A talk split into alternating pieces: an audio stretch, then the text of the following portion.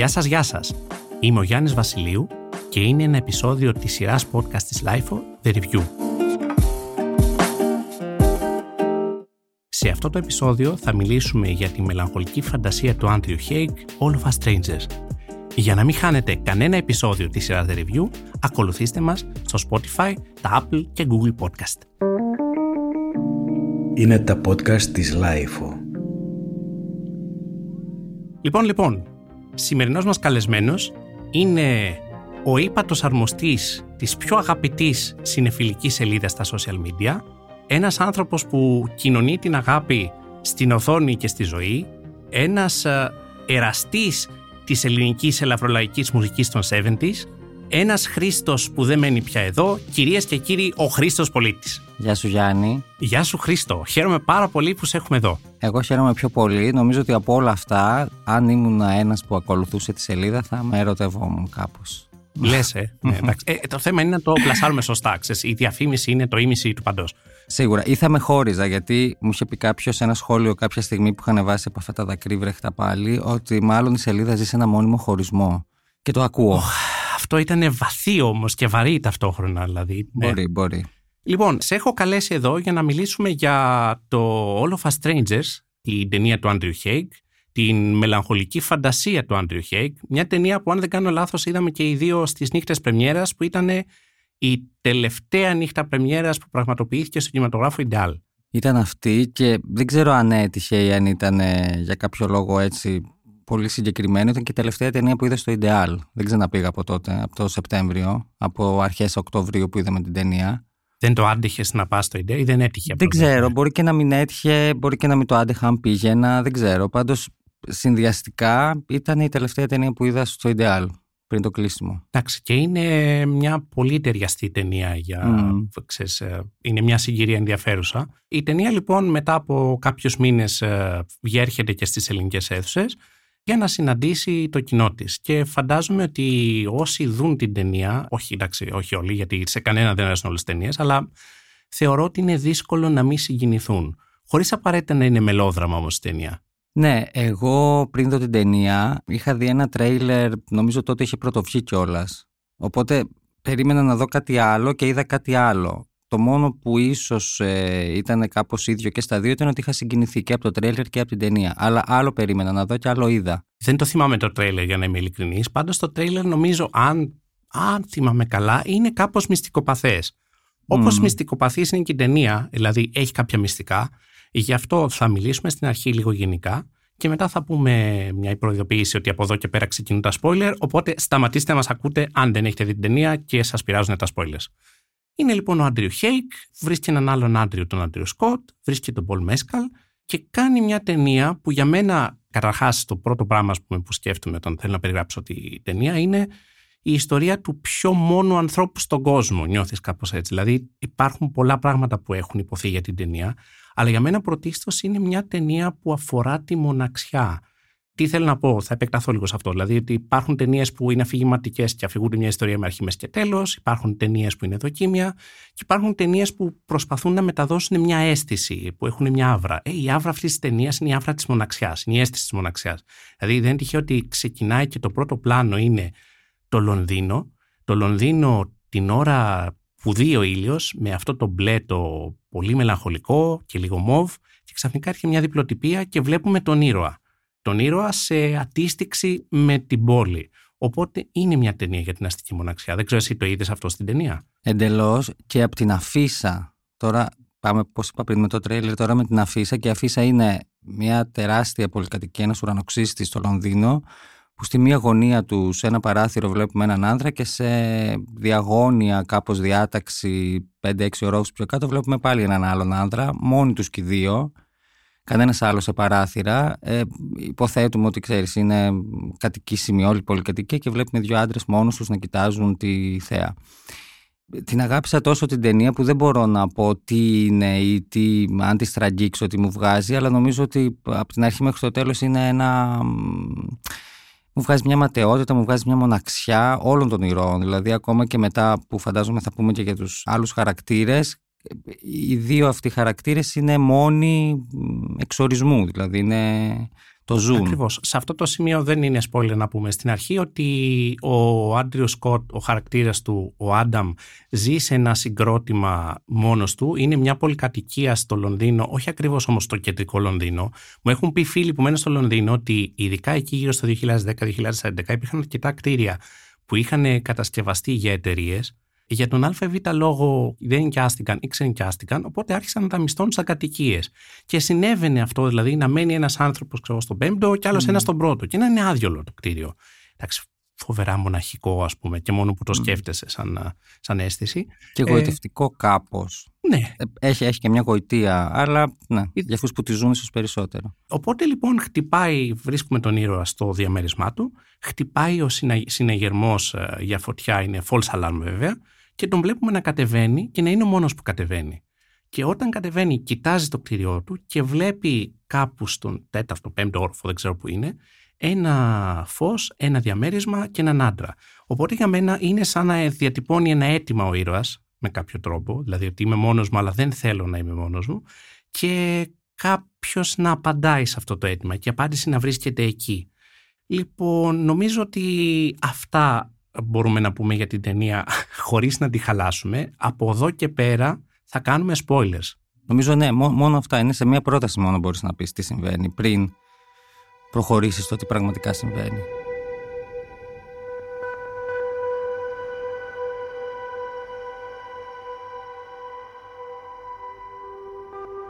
Αφού λοιπόν ε, είπαμε αυτή την προειδοποίηση, να πούμε ότι ο, ο ήρωας είναι καταρχάς μια ταινία που από τη στιγμή που ξεκινάει νιώθεις ότι δεν είναι ρεαλιστική 100%. Πέρα από την εικόνα που είπαμε από αυτά τα χρώματα, βοηθάει πολύ και η μουσική της Emily Levenez Ferrous, η οποία είναι ambient μουσική, ηλεκτρονική. Η συγκεκριμένη συνθέτης μπορεί να γράψει πολύ μελωδικά, πολύ ορχιστρικά κομμάτια. Το παίξει και στο Living με τον Bill Nye που έχει γράψει ένα φανταστικό σκορ εκεί. Απλώς εδώ αντανακλά αυτό το αίσθημα μοναξιάς του ήρωα και μπορεί να είναι μόνο άμπιεντο ήχος γιατί είναι ο ήχος της πόλης αυτό που τον περιβάλλει κατά κάποιο τρόπο. Τουλάχιστον έτσι το ερμηνεύω εγώ. Λοιπόν, ο ήρωας λοιπόν αυτός είναι κοντά στα 50, είναι γκέι, έχει χάσει τους γονείς του σε τροχαίο δυστύχημα στην ηλικία των 11 ετών και από μια ας πούμε μια μαγική συνωμοσία του σύμπαντος, βασικά μια συνωμοσία του μυαλού του περισσότερο, συναντά τους γονείς του. Αλλά τους συναντά στην ηλικία που τους έχασε. Δηλαδή οι γονείς του δεν έχουν γεράσει. Είναι τα φαντάσματα των γονιών του, τα οποία είναι στην ηλικία που τους θυμάται ως έφηβος. Μόνο που τώρα είναι ένας μεσήλικας γκέι. Ναι, αυτός ο μαγικός ρεαλισμός που γίνεται, που μπαίνει σε μια, δεν ξέρω, περασμένη ζωή μάλλον και συναντάει τους γονείς του όπως τους άφησε, όπως μάλλον θέλει να τους θυμάται, όπως τους θυμάται ήταν η ηλικία που τους έχασε. Οπότε μπαίνει σε μια συνθήκη που αυτός έχει μεγαλώσει για τους γονείς του μάλλον δεν έχει μεγαλώσει ακριβώς. Δηλαδή τους συμπεριφέρονται κάπως βλέποντάς τον στην αρχή οπότε και ο θεατής καταλαβαίνει ότι εδώ πέρα πάει να γίνει κάτι άλλο. Αυτό είναι που έλεγα πριν ότι περίμενα να δω ένα queer romance τύπου weekend ή πιο updated εκδοχή κάπως και είδα κάτι πολύ διαφορετικό. Δηλαδή δεν είναι εντελώς δράμα οικογενειακών προεκτάσεων που περιείχε και το queer στοιχείο μέσα αλλά νομίζω ότι κατά βάση ήταν ένα οικογενειακό δράμα. Και μια ιστορία φαντασμάτων. Απλώς, Όπω, ναι, ναι. Αυτό, αυτό το έχω σκεφτεί, αλλά είναι ακόμα πιο τρομακτικό. Ναι, είναι βασικά μια ιστορία φαντασμάτων. Αλλά είναι, φάντασμα μπορεί να είναι πολλά πράγματα. Πέρα από mm. την τυπική εικόνα που έχουμε από μια ύπαρξη στο σεντόνι, ξέρω εγώ, με δύο μάτια. Story, ναι, ναι, ναι, ναι, ναι, ας πούμε. Γι' αυτό είναι, φάντασμα μπορεί να είναι, στην περίπτωση μας αυτή, φάντασμα είναι η επιθυμία αυτού του ανθρώπου να επικοινωνήσει. Η επιθυμία να κάνει coming out στους γονείς του που δεν πρόλαβε ποτέ mm-hmm. και να το αντιμετωπίσει αυτό. Η επιθυμία να αγαπήσει και να αγαπηθεί. Και εδώ, σε αυτό το δεύτερο σκέλος της επιθυμίας, αυτής της επιθυμίας, έρχεται για να απαντήσει ο Χάρη, ο χαρακτήρας του Πολ Μέσκαλ. Και εδώ έρχεται για μένα η μοναδική ένσταση που έχω λίγο για την ταινία, η οποία είναι η εξής. Ξέρουμε ότι οι γονείς του είναι φαντάσματα. Όσοι έχουμε δει λίγο σινεμά παραπάνω μπορεί να το υποθέσαμε. Αλλά η ταινία, στο σύμπαν της ταινίας είναι ένα φάντασμα και ο Χάρη του Πολ Μέσκαλ, όπως μαθαίνουμε στο φινάλε. Για μένα δηλαδή το πρόβλημα είναι ότι η ταινία το στείνει όλο αυτό σαν ανατροπή, σαν είναι ένα μυστικό το οποίο έρχεται ξαφνικά και σου τραβάει το χαλί κάτω από τα πόδια. Και δεν είναι αυτή η ταινία που έβλεπα μέχρι εκείνο το σημείο. Χωρίς να ξεφεύγει και εντελώς, γιατί ο, η διαχείριση του τόνου από τον Άντριο Χέγκ είναι μοναδική, αλλά νιώθω ξαφνικά σαν να βλέπω μια άλλου τύπου ταινία, τουλάχιστον στο κομμάτι το, στο σεναριακό το σκέλος της. Η αλήθεια είναι ότι εγώ προσωπικά το σκέφτηκα αυτό γιατί όταν συναντάει το Χάρη στην πρώτη του συνάντηση, αυτό το θυμάμαι, βάζει ο χαρακτήρας του Άντριου Σκότ και βλέπει το Power of Love των Φράγκη mm-hmm. του Hollywood, το οποίο είναι ένα τραγούδι που, με το οποίο κλείνει η ταινία. Θα επανέλθουμε και σε αυτό. Και του χτυπάει λοιπόν την πόρτα ο Χάρη και ανοίγει και κάποια στιγμή του λέει There are vampires on my door, που είναι ένας στίχος από το τραγούδι. Οπότε εκεί σκέφτομαι, βρε λες να είναι και αυτό στο μυαλό του. Feels like fire. I'm so in love with you. Purge the soul. Τέλος πάντων, δεν θέλω να δείξω έξυπνος, ξέρεις που τα κατάλαβε και αυτά. Ε, άλλωστε, αυτό δεν έχει και τόση σημασία για μένα, αν το καταλάβεις ή δεν το καταλάβεις. Απλώς θα ήθελα να μην μου το στήσει σαν μεγάλη ανατροπή, σαν ένα μεγάλο μυστικό, σαν ένα. Δηλαδή, δεν είναι μια ταινία τύπου.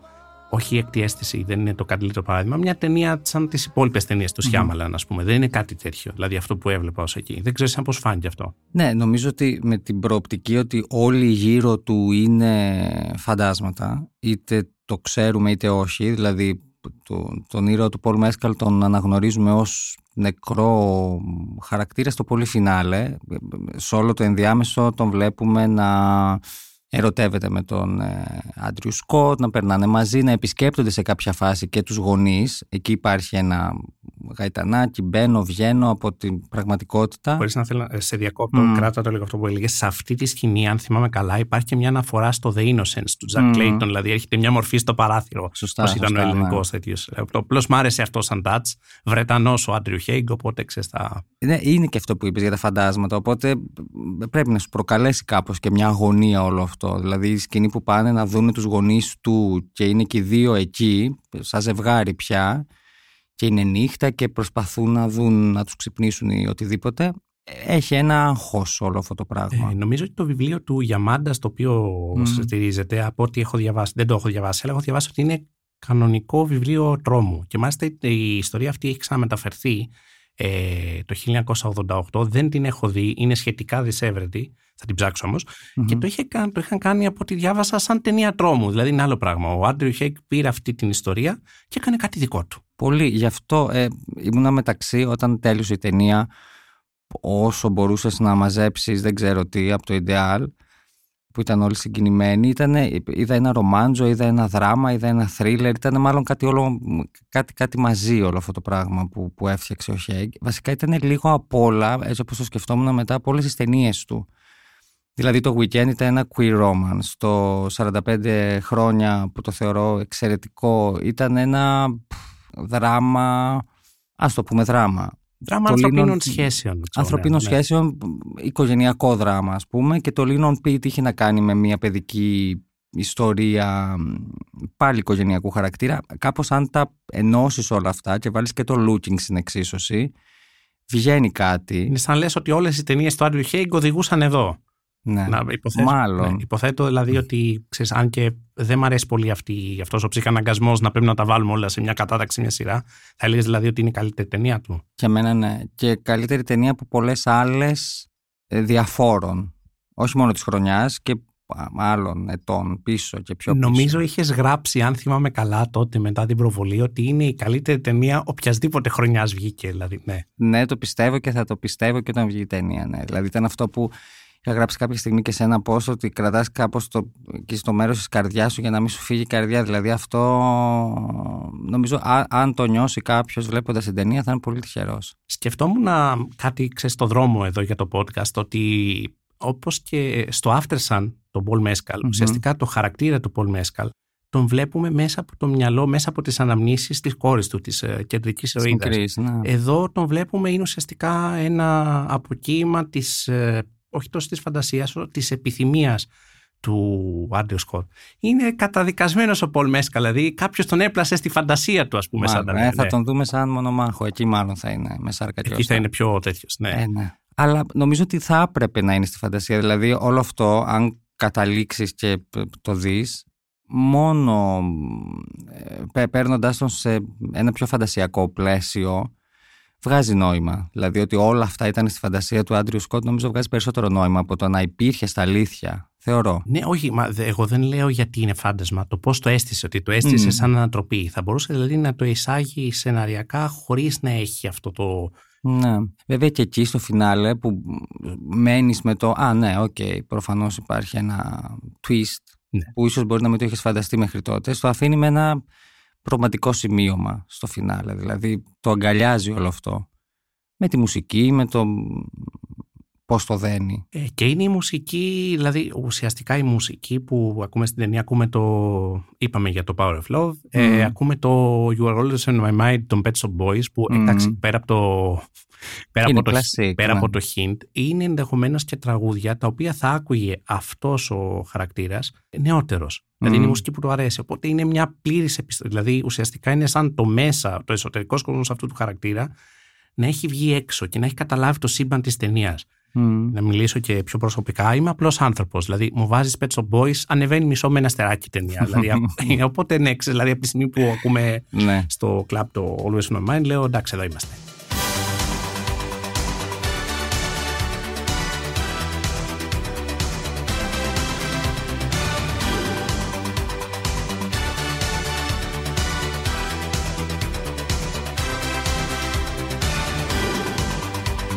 Και πολύ ωραία τα δένει με το εκείνη την ώρα τι σου δείχνει. Ναι. Δηλαδή η σκηνή του κλαμπ, η σκηνή του κρεβατιού στο τέλος, δηλαδή το πώς βάζει τις μουσικές με τις ε, τάδες σκηνές είναι πολύ όμορφο. Εντάξει, η σκηνή στο τέλος, δηλαδή με το Power of Love που παίρνει ένα power ballad mm. αρχετυπικό ας πούμε. Mm. Αρχετυπικό, εντάξει, τέλος πάντων, δεν ξέρω, δηλαδή δεν, ίσως δεν είναι το πιο δημοφιλές τραγούδι από το Welcome to Pleasure Dome των Frankie Ghost of Hollywood, αλλά εντάξει, ναι. Ναι, εγώ, εγώ πιστεύω ότι θα μείνει κλασικό. Δηλαδή, θεωρώ ότι από εδώ και πέρα κάπως, αν το συνδέσεις με αυτή την ε, ανάμνηση, τη φιλμική ανάμνηση, νομίζω. Ναι, βγάζει νόημα. Ναι, είναι, τελειώνει η ταινία.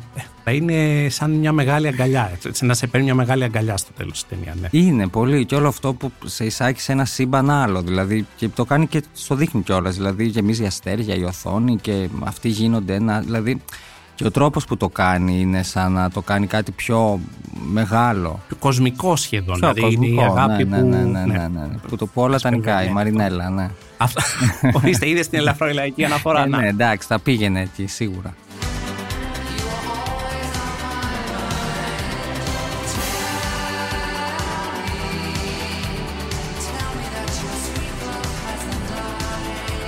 Για πες μου, πιστεύεις είναι queer ταινία; Τώρα, εντάξει, ε, ξέρεις, πρέπει να βάλουμε οπωσδήποτε ας πούμε, σε, σε κάποιο πλαίσιο, σε κάποιο καλούπτο σινεμά, αλλά την έχουμε αυτή τη συνήθεια. Είναι μια κουρτενία. Νομίζω ήθελα να δω μια queer ταινία, αλλά ευτυχώς δεν είδα μόνο μια queer ταινία. Αλλά ναι, αν έπρεπε να τη βάλω κάπου θα την έβαζα σίγουρα σε, και πολύ ψηλά στις λίστες εκείνες που είναι οι καλύτερες queer ταινίες που έχουν γυριστεί ποτέ.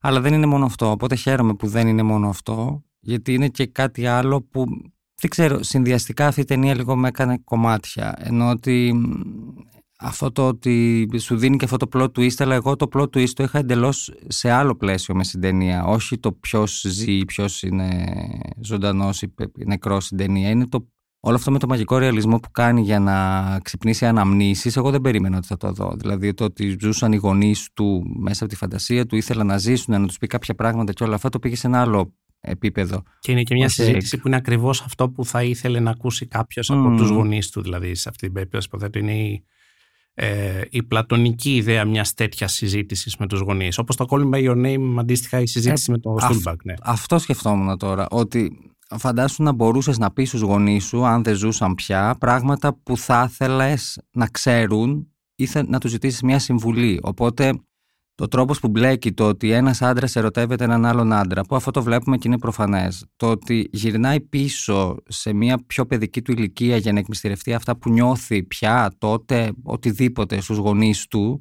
στη φάση που ήταν όταν πέθαναν. Ε, είναι πολύ ρομαντικό όλο αυτό το ναι. πράγμα. Και τότε ξεκινάει το τραύμα κιόλας ουσιαστικά. Mm. Δηλαδή σε αυτή την ηλικία, σε αυτό, είναι η τελευταία φορά έτσι θυμάται τους γονείς του. Mm και μπλέκει και στοιχεία queer. Δηλαδή, ναι. γιατί δεν το καταλάβατε, γιατί δεν μου μιλήσατε, γιατί δεν σας μίλησα εγώ. Δηλαδή, όλο αυτό υπάρχει ένα queerness σε όλη τη διάρκεια της ταινίας. Βεβαίως. Και βέβαια, δηλαδή, θέλω να πω ότι είναι μεν μια ταινία για αστική μοναξιά. Είναι μια ταινία η οποία η μοναξιά πολλών ανθρώπων εκεί έξω θα συμπέσει με τη μοναξιά του κεντρικού χαρακτήρα. Αλλά το ότι είναι ένας γκέι άντρας κοντά στα 50 του, θεωρώ ότι έχει σημασία. Έχει σημασία γιατί έχει χάσει τους γονείς του. Εντάξει, αυτό είναι το ειδικότερο. Το γενικότερο είναι ότι έχει περάσει και ξέρεις, δηλαδή πρόλαβε και την εποχή του AIDS, mm. της φοβίας. Λοιπόν, οπότε ξέρεις, είναι και πιο συναισθαλμένο λίγο. Είναι λίγο πιο, ε, ε, μια σειρά από καταστάσεις που του είναι πιο δύσκολο. Δηλαδή το ότι είναι γκέι ο χαρακτήρας είναι σημαντικό για την ταινία. Οπότε για μένα αυτό είναι ένα στοιχείο που την κάνει queer, πέρα από το γεγονός ότι έχουμε μια σχέση μεταξύ δύο ανδρών. Απλώς όπως είπες και εσύ, ναι, δεν είναι μόνο queer. Είναι και άλλα πράγματα, είναι περισσότερα πράγματα και δεν είναι μια ακτιβιστική ταινία. Ναι. Καθόλου και ευτυχώς που δεν ναι. είναι ακτιβιστική. Και ε, κάτι που ήθελα να πω είναι ότι είναι και μια ταινία εκτός από την αστική μοναξιά που σε γονατίζει σε πολλές βάσει της, είναι και για το φόβο. Εκτός από το φόβο που βλέπουμε παλιότερα ότι δεν είπε κάποια πράγματα στους γονείς του και του τα, λέει, τους τα λέει τώρα, ότι την πρώτη φορά που συναντάει τον Πολ Μέσκαλ δεν του, του ανοίγει την πόρτα, αλλά δεν συνενείς στο να περάσουν μαζί ένα βράδυ, οπότε φοβάται το οτιδήποτε. Από αυτό που είπες ότι τη δεκαετία του 70 υπήρχε και μια παραφιλολογία ή οτιδήποτε, αλλά ακόμα και το ότι δεν είχε παραδεχτεί για τον εαυτό του πράγματα. Ο φόβος αυτός υπάρχει και στο χαρακτήρα του Πολ Μέσκαλ. Δηλαδή, αυτή η σκηνή, ε, όταν χτυπάει την πόρτα και ανοίγει και μιλάει, βλέπουμε έναν άνθρωπο ο οποίος ζητάει λίγη παρέα, αλλά ζητάει μια παρέα όχι με άνεση. Ζητάει σαν απεγνωσμένη κίνηση, ας πούμε. Πολύ. Σαν, ναι, αυτό. Και είναι και τρομακτικά συγκινητικό αυτό, ο τρόπος με τον οποίο τη ζητάει την παρέα και δεν την παίρνει τελικά την, ε, την αγκαλιά, την παρέα, τη βραδιά. Βαριά πράγματα. Βαριά. λοιπόν... Αλλά δεν είναι μια τόσο βαριά ταινία. Δηλαδή, εγώ βγαίνοντας, ενώ είχαμε κομματιαστεί όλοι στο Ιντεάλ. Δεν είναι τόσο βαριά ταινία. Έχει μια αίσθηση, θα έλεγα, όχι χαρμολύπη, γιατί δεν ξέρω ακριβώς χαρά. Ε, είναι γλυκόπικρη λίγο. Mm. Ναι. Θέλεις να πάρεις αγκαλιά τους αγαπημένους σου μετά, ας πούμε. Ναι, την Όλους. Ταινία, ναι. Όλους, ναι. Αν είναι δυνατόν. Όλους. Να πούμε λίγο κάτι, επειδή δεν έχουμε πει για τον Άντριο Σκοτ, ότι είναι μια φανταστική ερμηνεία για μένα. Είναι σαν να τον πήρε ο Άντριο Χέκ και να του είπε: Ό,τι τίκ είχες μέχρι σήμερα, ξέχνα το θα μου κάνεις κάτι τελείως διαφορετικό. Ο Άντριο Σκότ είναι ένας πολύ εξωστρεφής ερμηνευτής, είναι αυτό που θα λέγαμε over the top, είναι mm. σχολής πώς ήταν ο Πίτερ Τούλ. Νιώθεις ότι δεν μπορείς να τον χαλιναγωγήσεις, ότι δεν το χωράει το κάδρο ή η σκηνή αντίστοιχα. Είναι φοβερά θεατρικός τοπιός.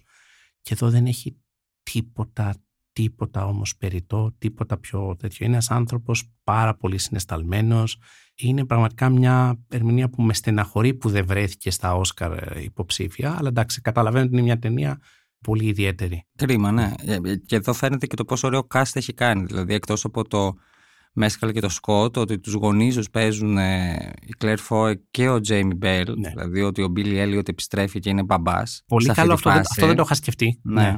Επειδή είχα μια πολύ μεγάλη αγάπη στην ταινία ναι. όταν ήμουν μικρός και τώρα βλέπω τον Μπίλι Έλιοτ που παριστάνει και είναι ο μπαμπάς σε μια ξέρεις φάση. Ναι.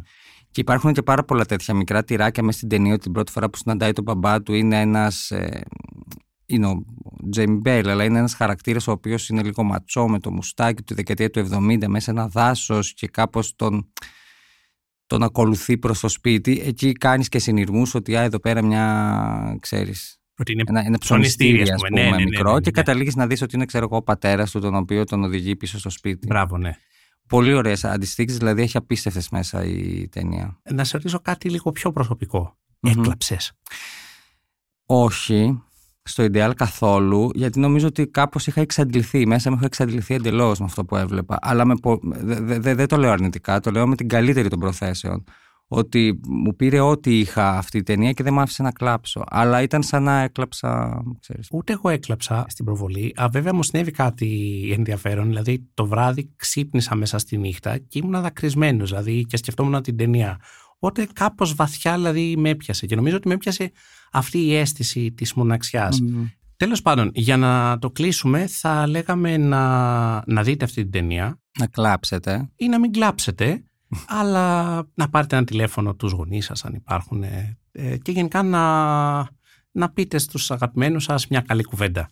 Νομίζω ναι, ότι... είναι ταινία για να ερωτευτείς, να αγαπήσεις και να θυμηθείς, νομίζω. Νομίζω ότι με αυτή τη φράση μπορούμε να κλείσουμε, φίλε Χρήστο. Σε ευχαριστώ πάρα πολύ που ήσουν εδώ. Εγώ ευχαριστώ και πιο πολύ για αυτή την ταινία, ενώ ότι ήταν μια πολύ ωραία αφορμή.